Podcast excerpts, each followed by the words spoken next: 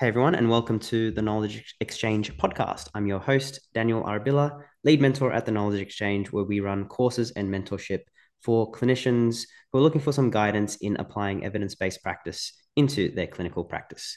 So check out our in person courses this year and more at tkex.org. I'm excited today to be joined by Dr. Nathalia Costa, physiotherapist and researcher currently based in Sydney and producing insightful and valuable work for clinicians navigating the complexity of pain and navigating uncertainty in practice. We'll be diving into her story, some ways to respond to uncertainty, reflexivity, and some practical takeaways from her latest study. So, Nathalia, thank you very much for joining us. Thanks for having me. I'm also very excited about being here today. So, the first question we ask all our guests is a famous slash infamous question. What's your story? Yeah, that's a very deep question, and I could go on many different tangents here, but I would, I would try to keep it simple. Um, not sure if I'll be able to keep it short, but I'll try to keep it simple. So I guess the short answer is that I'm a Brazilian physiotherapist. So I was trained in Brazil and then I moved to Australia where I received most of my research training and where I completed my PhD studies. And I guess my passion for research really comes from my clinical practice. So it, it came from my experience working as a physiotherapist in Brazil mostly. And it continues to be um, inspired by some of you know the experiences that I that I had at that time. And I guess as a clinician, um, I think that's where it started um, in the consulting room. Um, and I had a lot of patients who would come to see me when they had low back pain flares. Overall, when they had all the different sorts of flares, um, but most of them um, would come to see me because of low back pain flares. And in Portuguese, we actually use a different term that is equivalent to the word crisis in English. So they turn up and say, you know, I'm having a really bad crisis, um, really bad back pain crisis, which meant that they were unable to cope with the symptoms to the point where they really needed help. They they really needed to receive care. And sometimes um, they would have their own explanations for why they were having a flare. For instance, some of them would say, you know, I had a really stressful week at work or really stressful week at home. You know there, there were a few personal things going on or even things like i picked up something on the floor um, like a pen. It didn't even need to be something heavy. Um, and then they would say that their back just went. And yeah so sometimes they they would have all the different sorts of theories about what triggered their symptoms but other times they actually asked me you know, why am I having this flare and why I'm having this flare or this crisis now? And um, at times, these flares were interspaced by pain free periods, but other times they were a worsening of symptoms that were superimposed to some sort of baseline pain or discomfort that was always there. And then when they used to ask me that question, I remember feeling very uncertain about what to say. And I also remember looking at the literature and finding, actually, not finding much literature on this topic. So I found close to no literature on flares. And I thought then, you know, if I ever do a PhD, this will be my research topic because it seemed to be something that was really important for people who experience back pain, but also very important for me as a clinician because there was a lot of uncertainty um, in terms of, you know, me not knowing exactly what to say when they when I was confronted with that question. So then I moved to Australia, and after my English got a bit better, because um, I, I wasn't I couldn't speak English fluently when I first moved to Australia. But after my English improved, I then contacted Professor Paul Hodges, who is based at the University of Queensland. And um, we had a meeting, and of course, he was very interested in this topic as well. And he accepted me as a PhD student. but then it took me a while to get a scholarship from Brazil, from my home country. Actually, ended up not getting one because at that time the Brazilian government cut the funding for scholarships. And I also wasn't competitive enough to secure a scholarship in Australia because I didn't have any publications at the time. So I got there eventually. So um, if you're listening to this podcast and you really want to do a PhD, please don't feel discouraged by the first few no's that you get in terms of securing a scholarship because you know it, it can happen eventually. I, I, ended up doing my phd um, thankfully and i learned a lot. So one of the things that i learned was that flares are very much a multidimensional experience that it might be different for different people but often involves this worsening of symptoms or changes in the quality of symptoms that may last from hours to weeks. They are often difficult to tolerate. And again, it's different for different people, but generally impacts how people feel. And also tends to impact on their daily activities, whatever these might be. And I also learned through a qualitative study that we conducted that again, similarly to my experience in clinical practice, the participants of our study had all the different sorts of theories about what triggered their flare ups. But overall, they tended to think that biomedical factors such as moving in a certain way, uh, moving too much, or not moving enough, you know, sitting for too long, they they tend to think that these were the most relevant triggers for their pain, meaning that they talked about these things more often than they talked about things like stress or, or sleep or diet. So while we didn't really assess the quality of movement in my subsequent and quantitative studies, um, we, we did a few um, case crossover studies. So we, we didn't measure quality of movement, but we did measure how physically active people were and whether or not being more active or less active was associated with these flares or, or crises of, of back pain in Portuguese. And the participants of our qualitative study actually seem to be partially right because we found that being physically active actually reduced the changes of having a flare on the following day while being sedentary. So spending more time in a sitting position or or lying you know lying down they, these things seem to increase the risk. And we measure that using physical activity sensors people were wearing them for a month every day all the time 24 7 um, and that's what we we identified after conducting a few different analyses and we also found that when people thought that they had slept poorly on the previous night they were more likely to have a flare on the following day. So i got a few answers um, related to flares but i also got many other questions and i i learned that there are many other things that we are actually very uncertain about or they are still unknown to us when it comes to back pain. And I guess as I developed as a researcher, I became more and more aware of these uncertainties and how they impact on clinical practice. Because, for instance, when I was observing other clinicians working with people who experience low back pain, when I was doing ethnographic research, which means just sitting there in the room taking notes of what's going on. So in a nutshell, it's, it's there's a lot more to it than that, but I'll keep it simple for now.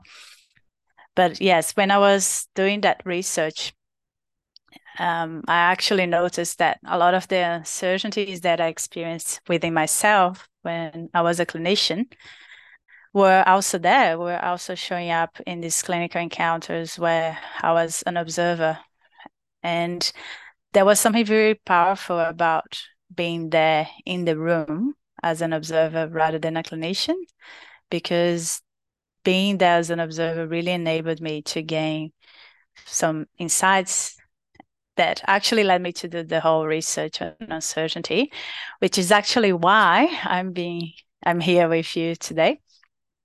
Um, because you actually invited me to be a guest um, here because of the research that my colleagues and I have conducted on this topic. So let's chat about uncertainty today.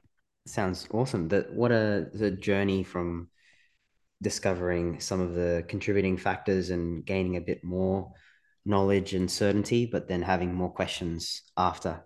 And it's an interesting journey. As we learn more, we get sometimes more uh, uncertain, so perhaps more tolerant to the uncertainty and acknowledging the complexity of of pain. Um, so, yeah, and keen to dive into the the ethnographic study and uh, what you found. And from my understanding, you also had uh, you were a part of a, another study. If you don't mind expanding on um, how what inspired you to do the study first of all, and and yeah, yes, yeah, absolutely. So. I was a research assistant in a project that was led by now Dr. Karime Mescouto. At that time, Karime was a PhD student. And um, the project was funded by a fellowship of Dr. Jenny Setchell, who was uh, an NHMRC research fellow at that time. So Jenny got the funding to do that research, which essentially sought to investigate um, how the biopsychosocial approach was enacted in clinical practice and I guess critically examine how the biopsychosocial approach was being enacted into practice. So my task as a research assistant at that time was to i mean there were quite a few things that i was doing but one of the things that i was doing was to actually collect the data. So i was one of the people who observed these interactions between clinicians. And when i say clinicians i mean really a range of clinicians. So physiotherapists medical doctors psychologists because we we had two different sites. One was a physio clinic, but the other one was a multidisciplinary clinic, where of course being multidisciplinary, there were quite a few different clinicians from different disciplines working there. And regardless of who I was observing, whether it was a physio, or whether it was um, you know a clinician from another discipline, as an observer, I noticed that there was that elephant in the room that was rarely acknowledged.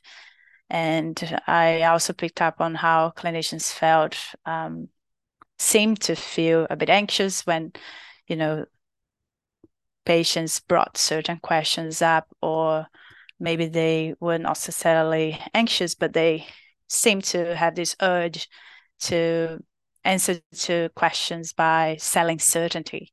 When being a researcher I knew that there was a lot of uncertainty about some of the things that were being discussed, um, such as, let's say, the effectiveness of treatments like prolotherapy, which is an example that we elaborate on on the paper. So, yeah, I guess the the short answer is that as a as an observer, I I was really, I guess, um, how can I explain? Um, intrigued. I guess that's that's the word, maybe. Um, and at times, to be honest, I was also frustrated about how it was being navigated. So much so that I decided to write a paper on the topic. So because it wasn't obviously my project, I asked Jenny if um, you know the team would be okay uh, with the idea of me using the data for that purpose because it wasn't something that we intended to investigate initially. Really, it was all about the biopsychosocial approach. But of course, uns- navigating uncertainty is part of um, you know navigating care. So we wrote the paper, um, which is published. So you can refer um, the listeners to that one.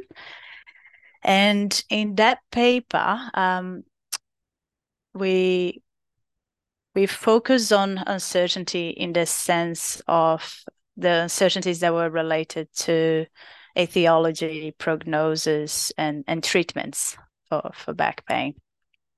Um, I don't know if you have specific questions about that study or. Um, if you would like me to elaborate on it. I think just to uh, reflect back, to, for my understanding, it was uh, navigating the uh, uncertainty that we have with the causes related to back pain, the how long back pain will last, the, the treatments and the treatment options, and how effective each treatment option was. And so you were uh, impacted. It sounds like when you were observing in in as a research assistant how clinicians navigated. And I think that's um, awesome that you, you you took that emotional experience that you had into some work that will hopefully be talked about and shared. And and now we're discussing it. Um, was that that was my understanding? Is that so? We're kind of defining yeah, what yeah. uncertainty is, and also the associated feelings that humans have when dealing with uncertainty and, and, humans including ourselves with anxiety and fear and maybe some overwhelm and uh, mm. etc so how do um, how did the clinicians experience it during your your research and and how did they describe it because i imagine some clinicians were probably not aware and some clinicians were more aware of how the uncertainty was was in the room. The, the you not might not have seen the elephant only you may have seen the elephant as the, yeah. the observer. What was your the experience like for, for them and for yourself? Yeah that's an interesting question. Um, and in that first research so the ethnographic study we're talking about i didn't actually you're absolutely right. I think a lot of the times they were not necessarily aware of you know that uncertainty um, that you know patients were experiencing i don't know it's hard to tell because i didn't ask them questions, you know, at the end of some of these observations. So I was very aware of these uncertainties myself, but it's hard to comment on what they were first, if they were aware of it, and then second, how they were feeling about it. So it it was obviously all based on on my interpretation and also the interpretation of our research team because we discussed these clinical encounters as a team, as a group. So our analysis was was conducted. You know, there, there was a part of the analysis that was conducted mostly by me, but it it was also the result of a few discussions that we had as a team. So I can't comment too much on, you know, how they felt about it in that particular study, but we did notice that they seemed to experience uncertainty when they didn't know what was causing patient symptoms, or for instance, a classic example was when they couldn't explain the mismatch between an imaging finding and the clinical presentation of a particular patient. And sometimes um, both, it wasn't only about clinicians' experience uncertainty, sometimes patients also seem to be experiencing uncertainty about what made the symptoms flare up. So very similar to my own experience, the, the experience that I just shared with you. That was also something that was brought up. And at times, um, the clinician just dealt with that uncertainty, the patient's uncertainty about what was making the symptoms flare up by simply you know changing the conversation and talking about something else um, so really dismissing it, um, unfortunately. And in terms of, I guess, how patient, um, sorry, about how clinicians may feel about it. So that ties in with the second study. So I, I can comment on some of the things that I learned from clinicians when I actually talked with them we, we conducted Absolutely. interviews with with different clinicians so because of the nature of the methods you know mm. in that particular study then i'm able to comment on what clinicians actually seem to think and and thought while we we're talking about the topic. So in that second study on uncertainty which is the one that is published um, on social science and medicine we didn't really define uncertainty. So we didn't really limit ourselves to you know uncertainties related to causes of back pain or prognosis or you know treatment effectiveness um, we didn't go to the interviews with a pre-established definition of uncertainty so we didn't really define uncertainty when we were interviewing these clinicians. Instead, we actually asked them to t- walk us through scenarios where either they felt uncertain or their patients seemed to be uncertain about something. And we asked them to talk about how they navigated that. And it was actually quite interesting to not define uncertainty because clearly they, their perceptions of uncertainty varied. So um, we were really interested in expanding our understanding of uncertainty and exploring their perspectives to see what sort of things would come up. And I think that actually worked quite well because we ended up learning that their uncertainties or the, the uncertainties that they navigated with their patients were not limited to what is causing back pain or prognosis or treatments for back pain, but instead they were quite um, complex and and ubiquitous because they were linked to many different aspects, all the way from navigating patients' emotions, communicating with patients, to navigating patients' social circumstances or, or navigating social determinants of health more broadly, like one's socioeconomic status or, or health literacy. So that study, that second one, um, was also quite eye opening. So I highly recommend researchers to keep things broad every now and then and not go to the field, you know, with a particular definition. Because in my experience, when we when we do that, when we go with uh, with an open mind, we can actually expand our thinking quite a lot. It, it can take us to to different directions, I guess and with the the varying definitions that clinicians had and how the context were shaping like how they were feeling about not knowing how treatments would work for someone or not knowing how the person's social determinants or social circumstances uh, might impact the the their trajectory and their recovery. Um, how did they respond? And did you find some ways and um, from the exploration of, of your research some more helpful ways that clinicians could respond to that uncertainty that, that is inevitable in in practice? Yeah uh, thanks for another great question daniel. I guess I, i'm more than happy to um, you know provide some insights into some ways that might be a bit more helpful. But I also don't want to sound prescriptive. And I am also very conscious that some of the things that I'm about to, to, to talk about are not just simply things that we know, you know, we came up with based on things that clinicians said themselves, but it, these things are also things that came from our own interpretation and interaction with the data, both the observation, you know, ethnographic observations that we conducted, but also, you know, some of the interviews that we conducted with these clinicians, as well as um, some of the interviews that we actually conducted with people who experience back pain. So I guess I will start with um, some of them and then I'll discuss the ones that actually come from our analysis of the interviews that we conducted with people with lived experience of back pain. So there, I think there are quite a few things, um, quite a few avenues in terms of how clinicians can respond to and can navigate uncertainty. Again, I don't want to sound prescriptive here, but I think it always starts with being reflective and noticing uncertainty without rejecting uncertainty. I really think that that's the first step, and that can be difficult um, when when we are not aware of the things that we don't know, for instance.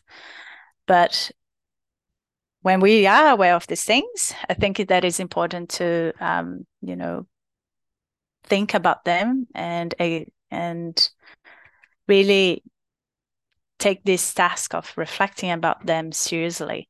for instance, I think that in this sort of context, it's important to ask, you know, that we ask ourselves, how does this uncertainty is making me feel?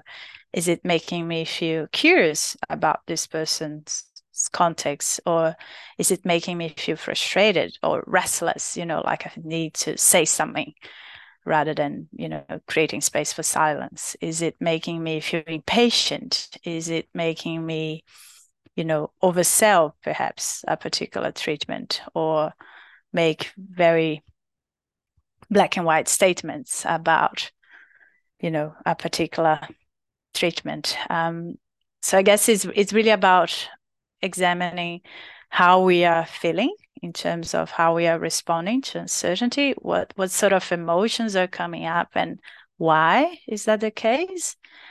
And I think then once we have some understanding about that, then it's important that we reflect about what is this uncertainty about X, Y, or Z, whatever you know the source of uncertainty is. What is this uncertainty prompting me to do? As I said before, is it making me simplify things too much and, and oversell a particular treatment? is it making me say that they would definitely get better if they choose a particular path? Um, is this uncertainty, you know, making me perhaps um, offer a, a, solution that um, might, you know, I may not have carefully thought about some of the implications of that solution, the solution that I'm proposing. And then again, I think as part of that, it's important to reflect about how that uncertainty is impacting on the person in front of us. Um, so, you know, how how do they feel about about this uncertainty and yeah, I think responding to uncertainty also requires clinicians to explore how patients feel about it. So, making the time to acknowledge and explore patients' emotions related to the uncertainties that they are experience, experiencing, whatever this this might be. Um, I think that's also important. So, our work suggests that disclosing uncertainty upfront and being subsequently clear um, about what the current population based evidence suggests might be quite helpful. I think the other way that might be helpful is to perhaps focus on the things that we have more certainty about and discuss how to proceed despite uncertainties. Because there is a really nice quote from Annemarie Mol that says that doubt doesn't pre- preclude action. Um, and, you know, why that quote comes from her work in um, atherosclerosis, I think, um, you know, it, it can be something that we can reflect about within any context of healthcare, really. We we don't always need to be certain about everything before we move on, before we carry out, you know, certain certain actions when it comes to to care. So, yeah, yep. so uh, multifaceted and and deep. I think there's multiple layers and, and steps to uh, acknowledge that it's difficult and challenging to feel the emotions when we are uncertain, when we have mm-hmm. likely been taught to be certain, and we have mm-hmm. been playing a role where our job is to provide answers and to provide that certainty. So it's almost a, a, a kind of reflection on the role that we play, and it can be quite uh, a process to navigate. To first of all name and notice the overwhelm, the confusion, the uh, frustration, as you mentioned, it can make us feel helpless, vulnerable, um, and then having that uh, capacity and also the resources and support around us to feel and express that as humans ourselves. And then we can bring in the emotional awareness and, and uh, ask how it's making a patient feel. All this kind of emotion work is, I would say, not standard in EP, physio, physical therapy practice. So it's almost like an entirely different perspective, a more zoomed out, humanistic perspective. Yeah, um, while you're reflecting about my response, so many things came to my mind. And I guess the first one is about what is said just then and earlier about, you know, we not being prepared enough perhaps to do these things as part of our education, whether this education is at undergraduate level or postgraduate level, even. And I think there is certainly a lot that we could do in that space.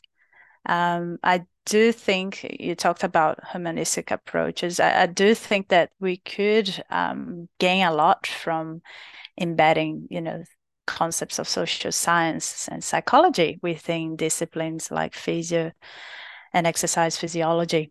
So I do think that there are a few avenues that we could explore in terms of better preparing, um, you know, not only students but clinicians more broadly to really take the task of um, exploring uncertainty seriously. And I also think that uh, in the also in you know I don't I don't want to sound like I'm just simply blaming clinicians for you know not disclosing or not em- embracing uncertainty. Uh, I also think that um, there needs to be a cultural shift, I guess, in terms of um, you know helping people to also feel a bit more um, comfortable with some of these uncertainties and in, in my experience, I think when we make it more about science, for instance, and the things that we don't know, so it's not about you, it's, you know, our current state of knowledge that is incomplete. You know, we may have some of these answers in the future, but we, we don't have some of them now. So I, I get that, I guess that makes people, you know, okay, so this, this is not about me, you know, being this person who you know is weird and no nobody understands what's going on or whatever that is it's you know i think when we shift things from you know the the clinical scenario of a particular person to the actual state of knowledge in a particular field the current state of knowledge of a particular field that might be helpful and in the in the research that we did with people who experience low back pain, they actually seem to place a lot of value in, you know, just be honest about uncertainty. They they didn't seem, at least the people who we interviewed, they didn't seem to be completely averse to, you know, some of these uncertainties um, surrounding the current state of knowledge about back pain. And they seem to appreciate, you know, clinicians who disclose that uncertainty up front. And I'm also very conscious of, you know, it, it's it's not just simply about, you know, um, these are the things that we don't know, but it's also about highlighting some of the things that, as I said earlier, we might have some level of certainty about. For instance, we do, and that's very important, I guess, for for what you do as an, an exercise physiologist and what your colleagues do. We do know that exercise tends to to help, right?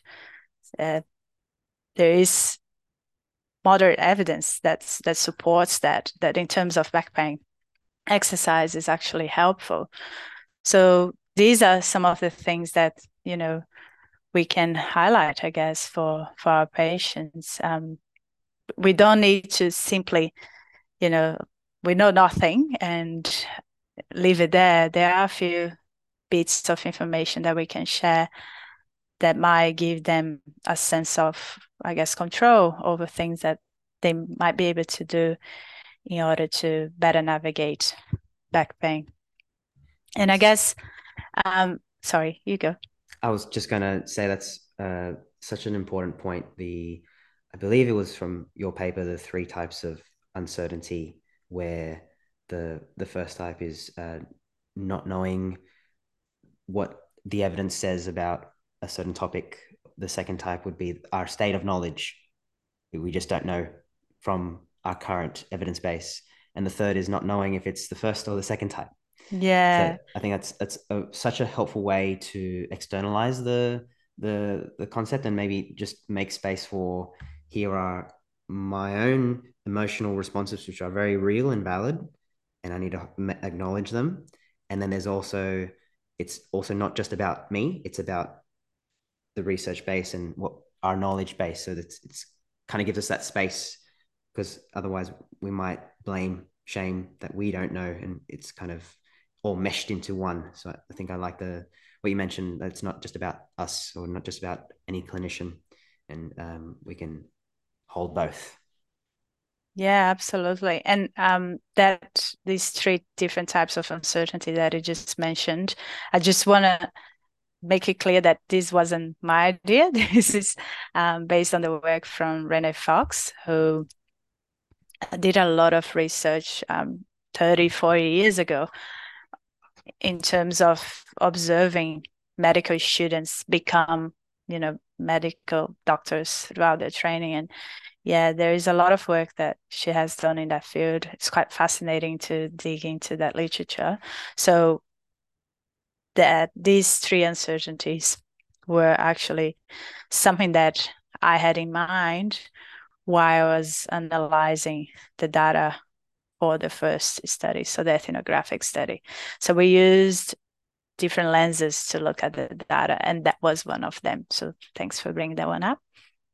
It's super interesting, and, and I'm just picturing listeners finding out, or um, like us talking about it can help spur some ideas as to where their starting point is, whether if it's awareness and acknowledgement, maybe they in their clinical space don't feel safe, brave enough to express mm. their uncertainty amongst colleagues, for instance, or whether it's um, maybe they've been, I can picture myself shaming, blaming, like it's all my fault. I, I just need to upskill and take all the, like, read all the evidence right now.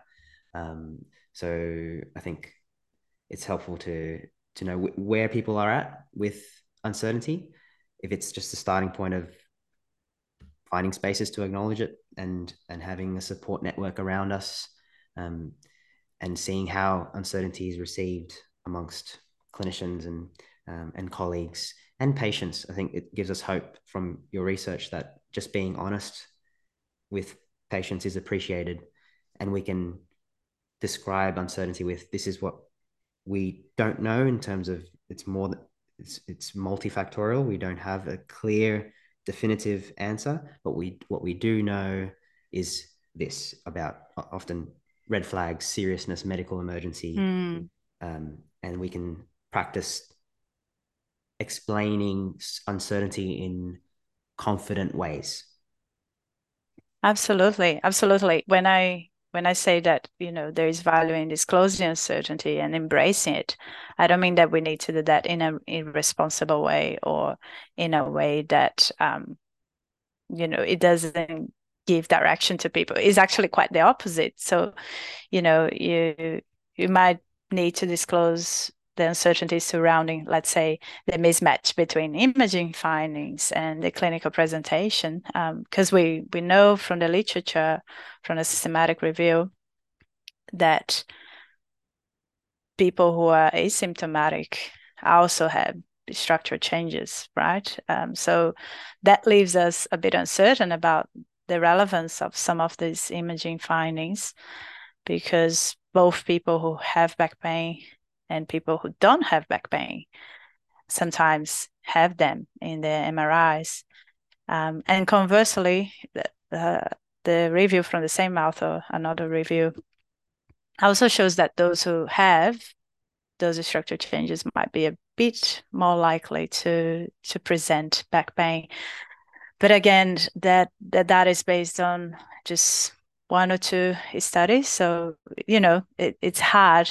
still, I, I, think we can't make, um, you know, very clear and definite statements about things when really um, we don't have a lot of high quality evidence about some of these things. But I guess what we can, in my interpretation, anyways, what what we can tell from these studies related to imaging is that we we really don't know, right? Whether we we don't have a way of pinpointing when these imaging findings, like a disc degeneration or a bulging disc, are really uh, impacting or are really causing one's symptoms. Um, there is so much about, you know, there are different pain mechanisms. There there are different ways of assessing them. We don't even have a consensus really in terms of how to differentiate,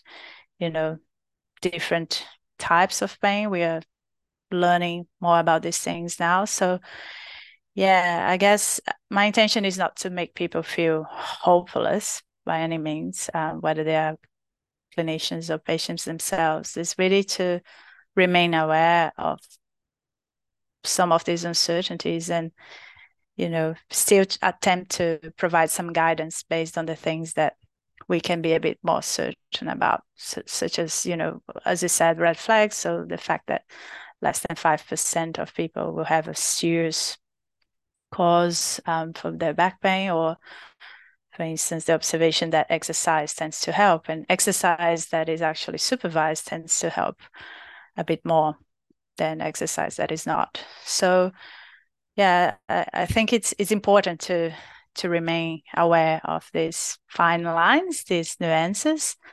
And what you mentioned about culture um, and i guess that ties in also with mentorship. When i say culture in the sense of you know the workplace culture in terms of talking about these things. This is actually something that clinicians talked about as being very helpful. So having mentors or having colleagues with whom they were able to share that uncertainty.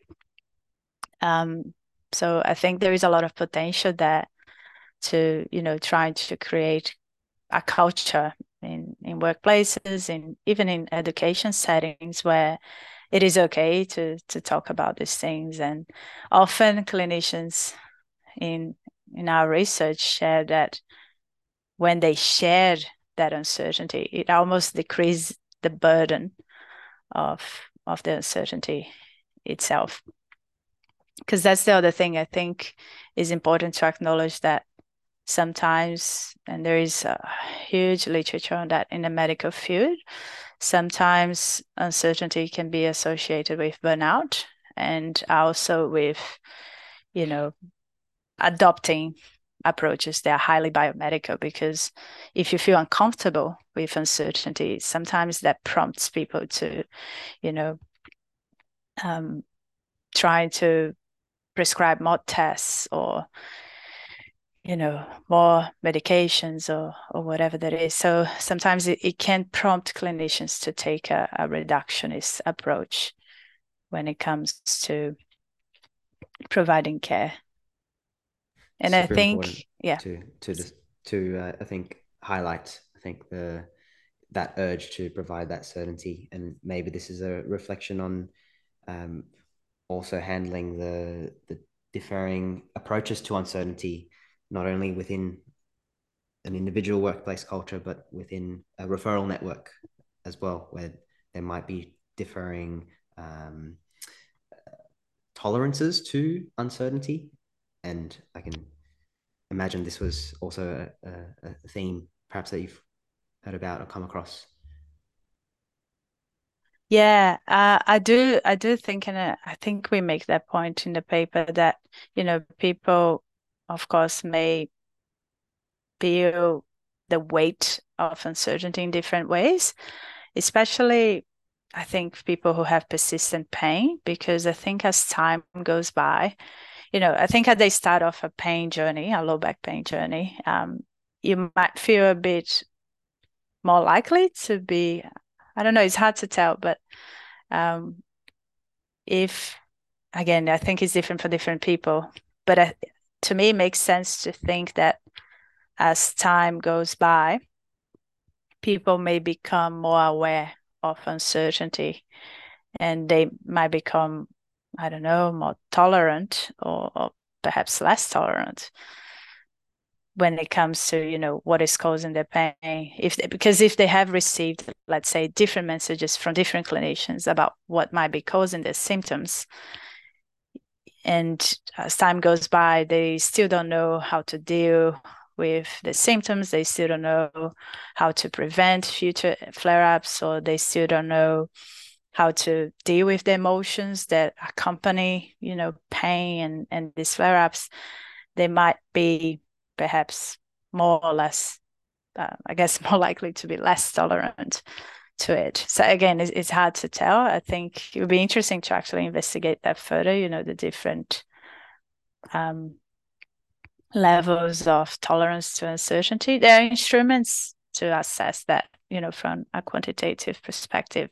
But it would be interesting to understand what makes people more likely to be more or less tolerant to uncertainty. So never know. I might um, explore that sometime soon too. The unlimited number of PhDs that can arise from this yeah. podcast. I'm looking forward to it.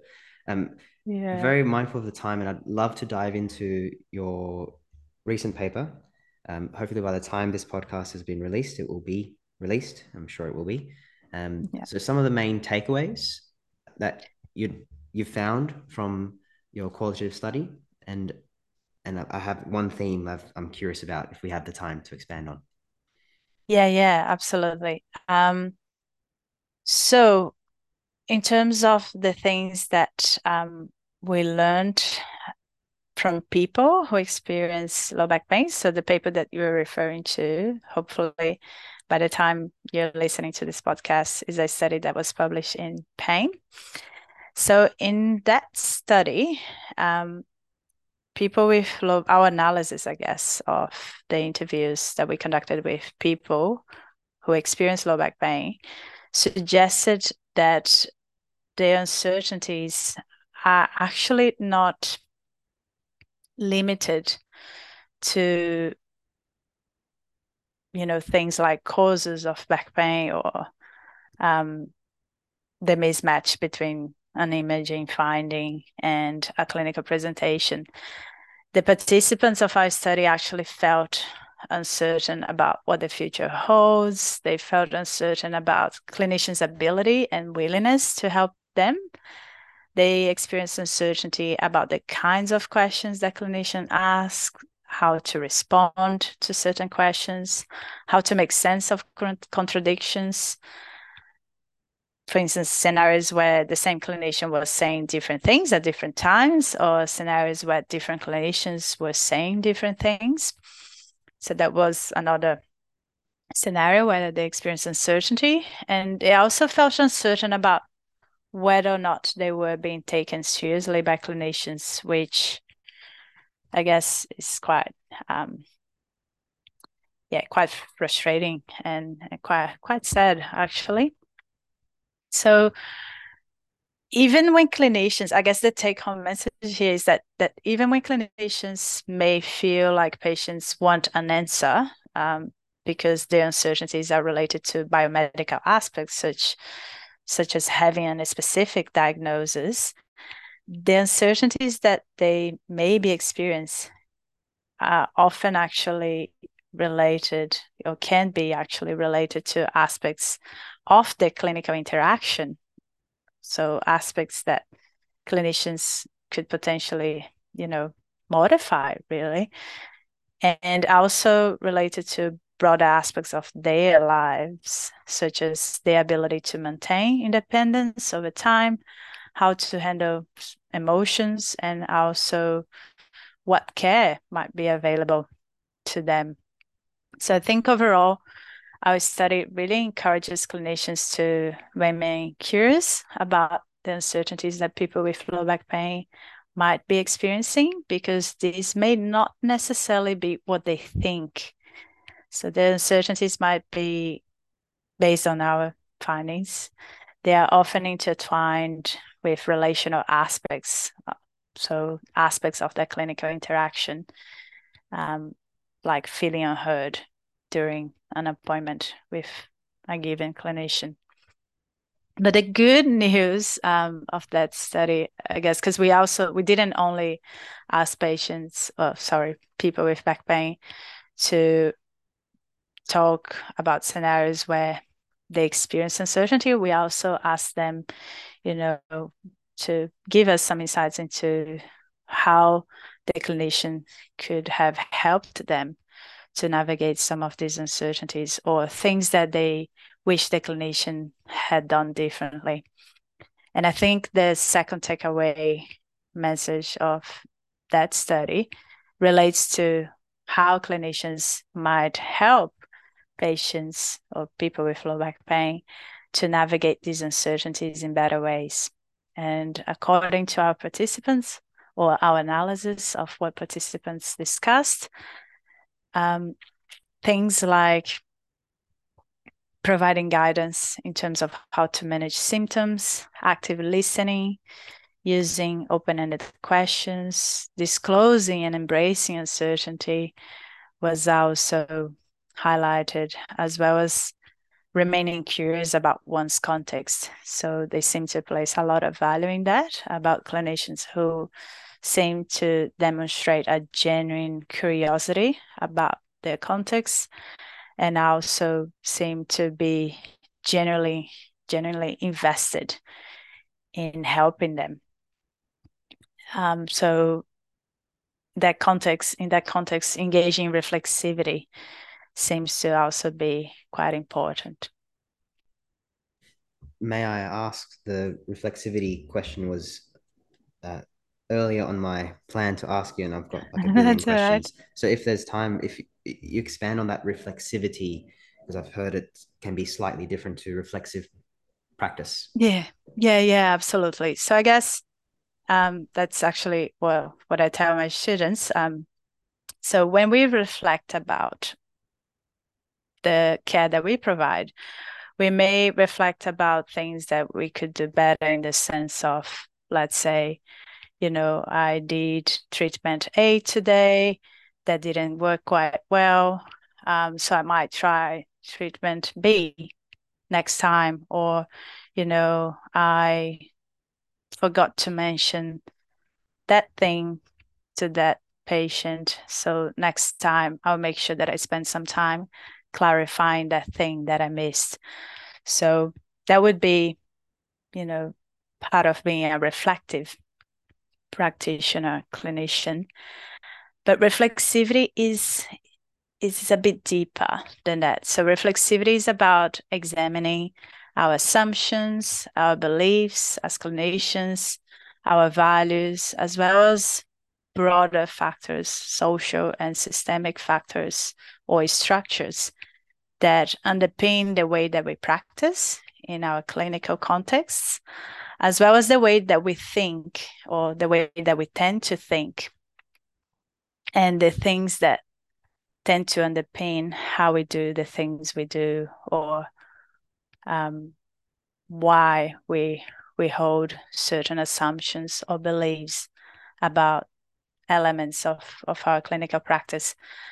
So if we think about critical reflexivity more specifically, there is an emphasis on considering, for instance, the unintended assumptions and effects of our actions within clinical practice. And when I when I talk about critical reflexivity, I need to, of course, cite Dr. Jenny Setchell, who was my mentor for quite some time, and also Dr. Karime Mescouto. So Karime is now a doctor. And they have done some research in which they actually encourage clinicians to engage in critical reflexivity. So Jenny has done this work in the context of rehabilitation within a children's hospital. And then Karime has done the same, something similar um, in the context of low back pain.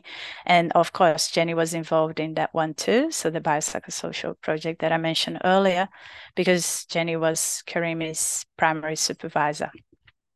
So based on their work, engaging reflexivity can be quite rewarding.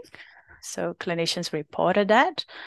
Um, but it can also be quite uncomfortable, confronting at times and, and challenging as well. So, in their research, being particularly reflexive um, really helped clinicians to examine their decision making regarding what to include in a day to day clinical practice. Um, encouraged them to reflect about their physiotherapy training as well, or their training more broadly. It made them reflect about what constitutes good care, so what characterizes good care, and what are some of the unintended effects of clinical practice. And I do think that the same concept, so reflexivity or critical reflexivity, can be highly relevant for navigating uncertainty, particularly in terms of examining the unintended consequences of navigating uncertainty the way we do. So that ties in with some of the things that I mentioned earlier. For instance, I, I think that if a clinician navigates uncertainty by denying it and selling too much certainty, I think there is a risk of making patients feel deceived if things don't turn out to work as promised. And I also think that being too certain about a patient's presentation or about the patient's context may also make patients feel dismissed. So I think that, for instance, clinicians may not really take the time to examine the patient's context because they think that they already know what's going on anyways so they may not make the time to listen to the patient because they think they you know already know what they need to know. The assumptions i think is a helpful starting point to always reflect on and having that time and space within. I'm just thinking private practice back to back patients kind of uh, that there is that uh, there are other competing demands and and um, there might not be that opportunity to ask these questions and and question the frameworks that we use um, within our practice. So I think that, that's helpful that you provide some starting points with like what are the the beliefs underpinning the questions that we're asking in the first place, or um, and maybe even mm. reflecting on when we have case reviews or um, reflect on our, our cases and, and, and our treatment plans what are the questions that we're asking in the first place it's almost like a reflection mm. of a reflection um, to, to start with to to look at um, some of the assumptions and then from there what might the uh, the consequences the implications of our actions be often uh, unintended as well um, the potential for harm i think just um, acknowledging it, I think, is is a first step. So then we can gain some deeper insights into our practice. Yeah, um, I couldn't agree more with your interpretation. I think examining assumptions um, all the way from the way that we think to the tools that we use i think is very important as well as you know the assumptions underpinning even the research that we consume um, as clinicians or researchers.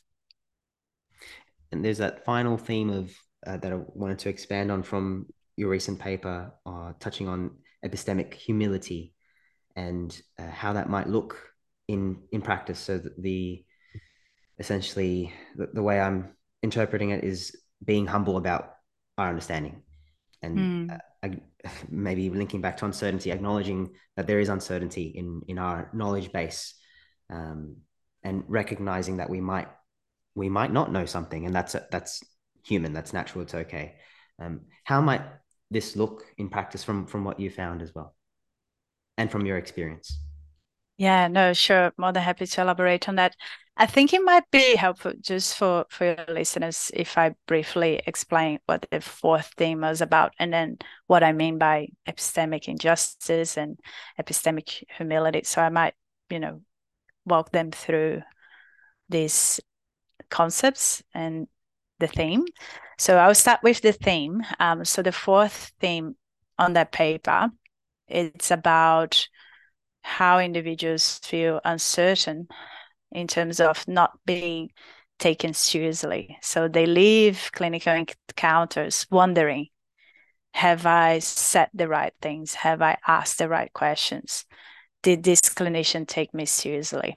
And often, you know, the more they reflected about the clinical interaction, the more they realized that maybe they were not being taken seriously as they would like. Um, and I guess this type of uncertainty that people with low back pain experience or our participants experienced, this was very relational. So this was very much about not having the pain seen by others. It was about not feeling heard or believed that often produced uncertainty and also negative emotions like frustration.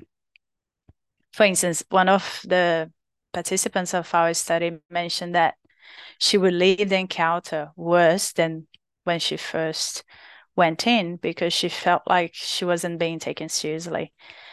And some of them actually felt that they couldn't really negotiate important aspects of their care. And at times they decided to avoid care altogether. So our findings really highlighted the importance of creating a health environment that makes people feel safe, respected, and trusted, as opposed to feeling uncertain about whether they are being taken seriously or not. So this specific theme was centered around this concept of epistemic injustice. And by epistemic injustice, I mean situations where patients' credibility is reduced or they are not taken seriously or you know their experiences their um, input or the things that they have to say are considered irrelevant so in a nutshell this is what i mean by epistemic injustice and the good news so you asked about epistemic humility and what it might look like in practice i think the good news is that yes we we can minimize this sense of epistemic injustice by striving for epistemic humility. And in short, I could talk about, we could have a whole podcast about this, but in short, the word epistemic relates to knowledge or ways of knowing. So epistemic humility is then about being humble and exploring our assumptions about what we know and also recognizing what we don't know. So you are absolutely correct. And as I said earlier, that doesn't mean that we just go out there and we say proudly and out loud that we know nothing. Uh, we don't know anything about. Uh, we don't know nothing about anything.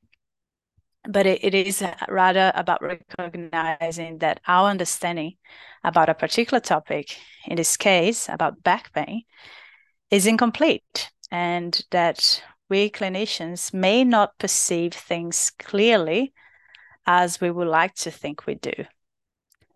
So, in a clinical context, it would be about recognizing that we don't know everything and sharing that with, with our patients.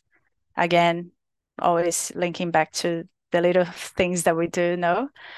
Um, but yeah, it would be about recognizing the things that we don't know because that leads to that often very often leads to curiosity because if i acknowledge that i don't know everything about one's back pain or about one's life i'm then more likely to try to learn more from my patients. And conversely if i think that i know everything and i'm the expert in the room and um, you know I, I hold power uh, the power of knowledge and then i'm unlikely to pursue certain conversations with my patients because i believe that i already know everything. So epistemic humility really forces us to be less than 100% confident with our proclamations and our positions and it really makes us acknowledge that we might be missing something because we are observing things from a particular standpoint. And sorry, I'm I'm getting to a bit of quantum physics here about how, you know, um, what we observe depends on the where we are as observers. But I guess going back to what epistemic humility looks like in clinical in clinical practice, it's really about demonstrating a genuine interest about the patient's experience it's about engaging in reflexivity, as I said earlier, examining what what are the assumptions that we might be making about a particular person and why we are making these assumptions. It's about being empathic. So, you know, it, it might sound, I don't know if it sounds like it's, it's an easy thing to do uh, or not, but I don't think that is that easy, to be honest with you. And I think it really requires training and skills.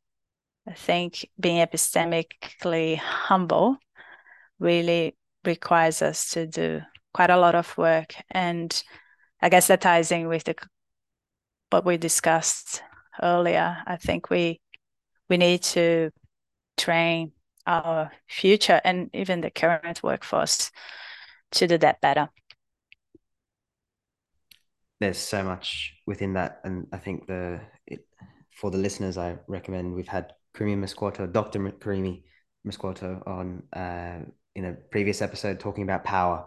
And I think it intersects with that one of the points you mentioned of um, creating that space for for shared decision making, for collaboration, for negotiation is so essential. And if we see ourselves as the all knowing expert, we're going to silence without intending to. We're going to minimize a person's context, experiences, their opinions. I think uh, this is such a helpful uh, reflection now to to see how we are navigating these conversations, um, and that we need some training and perhaps in skill sets that aren't marketed much.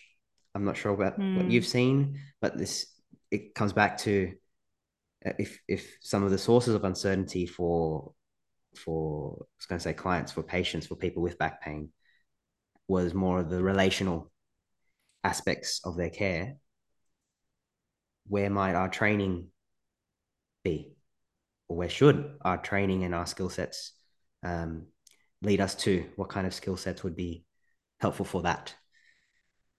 Mm, that's such a great question daniel.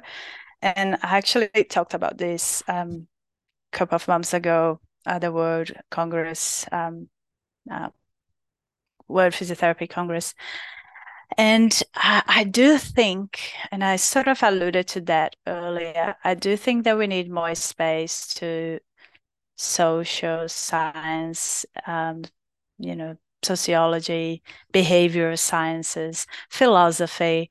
We need more of all these things in training, I think, in training of healthcare professionals more broadly. Of course, I spoke, you know, in a conference where the audience was you know, mostly composed by physiotherapists. But I do think that this might be relevant for other disciplines as well. So, for instance, I will just give a few examples. We do teach in most allied health or medical programs, we do teach things like evidence based practice, right? We do teach students to critically appraise a randomized control trial or a systematic review. We, you know, now more recently we are also encouraging them to consume more qualitative research and you know reflect about qualitative findings as well critically appraise qualitative research as well as quantitative research. But we rarely encourage them to think about what are the assumptions of the research embedded in the research that we are consuming and that we are producing as well um, so there are different. So we talked about epistemic and epistemology earlier. Uh, there are different ways of knowing. There are different ways of being. So different ontologies, and you know the the ontologies and the epistemologies that tend to dominate health, uh, physiotherapy, and healthcare more broadly are very post positivist, um, which by mean that, that they tend to assume that there is one truth out there that is waiting for us to, you know, uncover that truth. And if we use the right methods, if we reduce bias, then we'll uncover that truth. But this is just one way of, you know, knowing um, and one way of understanding reality. There are other ways. And I think, for instance, we could learn a lot from indigenous epistemologies and, and ontologies, their ways of knowing, their ways of being. Um, but you know that that's just again you know, I just mentioned um, one alternative to that, um, but there are there are other ways, and I think if we start to create space, for instance, to encourage, um, you know, students and clinicians to reflect about these different epistemologies, these different ontologies, that might be a start. Um, and I guess another example would be, for instance, and I think that's changing. To to be fair, um, you know that you know I think lots of curriculums around the world will have you know space for communication um, or things like motivational interviewing as part of training. Um, I'm I'm mostly talking about physio, right? Because that's my my area. Um, but I do think that teaching students motivational interviewing skills is not enough. I think that we we can't talk about communication without thinking about cultural safety or emotional labor, for instance, because very often the things that we do will lead to certain emotional responses. And, you know, at times we need to know how to navigate these emotions, but this is something that is often neglected in our training. So, yeah, I, I don't want to, you know, sound overly pessimistic and say that, you know, um, we we haven't done nothing. Um, but I do think that there is a lot of things that we can still do and expand on and do better. There's a lot we can build on. I think there's it's not like our yeah history has gone to waste with whatever skill sets we currently have. I think we can build on our knowledge base and be aware of the multiple paradigms and the, the different types of knowledge and have these discussions and and dive deeper and embrace that that learning is going to be a process. It's um, i i can't envision a four year university degree even five years to cover everything that there is to know about even something as complex as pain and all the intricacies the complexities and how to navigate and, and how to interact with humans experiencing that so I think that was a helpful starting point.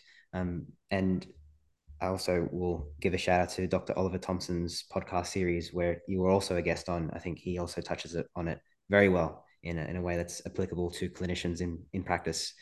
So, uh, would there be other resources that, for the listeners out there who are um, curious to expand on on as you mentioned some different sources of, of knowledge. You mentioned social sciences sociology um, even maybe looking at cross-disciplinary um, learnings about say behaviorism or, or looking at psychology literature. What, what would you suggest for for the listeners out there who are uh, interested in a starting point for diving deeper resources for them? Mm. Are you asking about resources in terms of um, these different paradigms? Yes. So, like, um, yeah, things that come to mind, like we mentioned critical reflexivity, like critical theory, um, yeah, constructivism, um, and I can, all these buzzwords can... that are very, very uh, hard to describe. Even I'm just starting to learn myself. So this is a very selfish question, but what would you recommend? Yeah, no, that's fine. There are quite a few um, resources that um, people can that I could refer your listens listeners to. Um, the first book that I read was um, Crotty's book, and the title is "The Foundations of Social Research." So it's quite interesting because he takes you through, you know, it's it's almost like a a timeline of you know how how this some of these epistemologies and ontologies emerged who were the first people to you know discuss them or defend some of these ideas over time. So it's quite an interesting one. So i can send you the citation for that one. And then um, I guess as soon as you asked me the question, I thought about, you know, the first book that I read on the topic and one that I'm currently reading. So I guess the most recent one, which is Research Design. So that's um, a new book um, that was, I think, released late last year. Um, one of the authors is Julianne Cheek. I forgot the name of the second author. I apologize for that. But in that book, they talk about research methods, both quantitative and qualitative. And they do, you know, talk about some of the theoretical underpinnings in terms of epistemologies and ontologies that are related to these different methods. So that could be another resource. Um, there is also um, a really nice, so for I guess for clinicians, that that one was published on JOSP, so a physiotherapy journal. But I think EPs, exercise physiologists, might be able to um, also find that one quite helpful because it's just you know a few short series. I think there are five um, editorials, short editorials on qualitative research, and in the last one, oh no, the second one, sorry, in the second one they do talk about some of these um, epistemologies and ontologies in a very you know in, in my head anyways in, in a very uh, nice way and making some using some metaphors to help people to understand some of these concepts. So that might be an interesting one as well. I'm happy to send you the citations of the different resources that i'm talking about. That'd be amazing. So the the was it two books foundations of social research by michael crotty and research design by Julianne Cheek and Elise Øby, I believe. And then yeah, there was a third one that now escaped me. This is why this is recorded. Yeah, we'll follow but it's, and I'll fine. post it's... it in the show notes as well. Great, sounds good. Yeah, it's the part two of a series on qualitative research that was published on um, JOSP. We've touched on some much needed topics i feel that aren't talked about enough. And that last point really resonated with me uh, you mentioned about the emotional labor that this kind of work takes because uh, just yesterday i heard from a colleague who uh, has since moved on from healthcare in total. And that was the those were the words that he used to describe the reasons why he moved on. Oh um, wow. and he's in a different profession now because he, that, that emotional labor was too much. Um, and i think um, talking about it is that first step and talking about that it takes a lot of uh, extra training and skill sets and and that we deserve the training and the learning um, and it's can be uncomfortable and difficult at times but researchers like you are making it easier and, and helping um, promote and uh, share this knowledge. So really appreciate all that you're doing Nathalia and for oh thank you. That's so kind of you. Thank you and for the listeners who are keen to hear more from you and and um, find your work, and if you're willing to share your your contact details as well, where can they find you? Yeah, sure. Um, so I'm a lecturer at the University of Sydney. My email is natalia with th.costa at sydney.edu.au. Um, I'm also um, an adjunct research fellow at the University of Queensland but my email at UQ is a bit more complicated. so just just to stick with the Uni Sydney one. I'm also on Twitter. Um, so my Twitter handle is I can't even remember what that is, but I think it's Natalia with TH. Yes, C Costa one. So that's how people can find me. And just before we finish up, I just would like to make a quick comment about, um, you know, broader contexts such as health policy and health systems, because I think this is something that clinicians, you, you talked about time constraints and, you know, training and lack of skills. And so I think that is important that, of course, we talked about a lot about clinicians because that's, you know, they were part of the um, I guess, groups of participants that I um, had in my research on that topic. but I think that is important that we also acknowledge that health systems and policies can play a major role in terms of enabling clinicians to navigate uncertainty in better ways. So, you know, time constraints often get in the way of having some important discussions. Um, the funding systems often don't uh, remunerate you know clinicians by the quality of the care that they provide. Sadly it's all about often not all but more often than not is about quantity. So i guess that it's not very encouraging in terms of you know they don't have financial incentives to actually um, try to you know really put the effort into developing some of those skills or, or doing better. That said, of course, I don't want to, you know, make the point that one needs to have some financial incentive to to treat people, you know, in a way that is, you know, provide care that is human and humanized. Um, but I think it's just important that we acknowledge these things that, you know, there are broader systemic structural factors that may act as um, you know I, I don't want to say barriers. yeah barriers um, but yeah I, I guess so yeah yeah yeah. I'll take that. Yes because um, yes. a common so it's important to acknowledge up. things. Yeah it's important to acknowledge these things. Amazing. Nathalia thank you so much for sharing and very keen to continue reading your work and seeing what uh, emerges from it because um, it's super fascinating and, and practical and, and relevant to all the work that we do. So appreciate it. Until the next time. Thank you. Thanks, Daniel. Thanks for having me.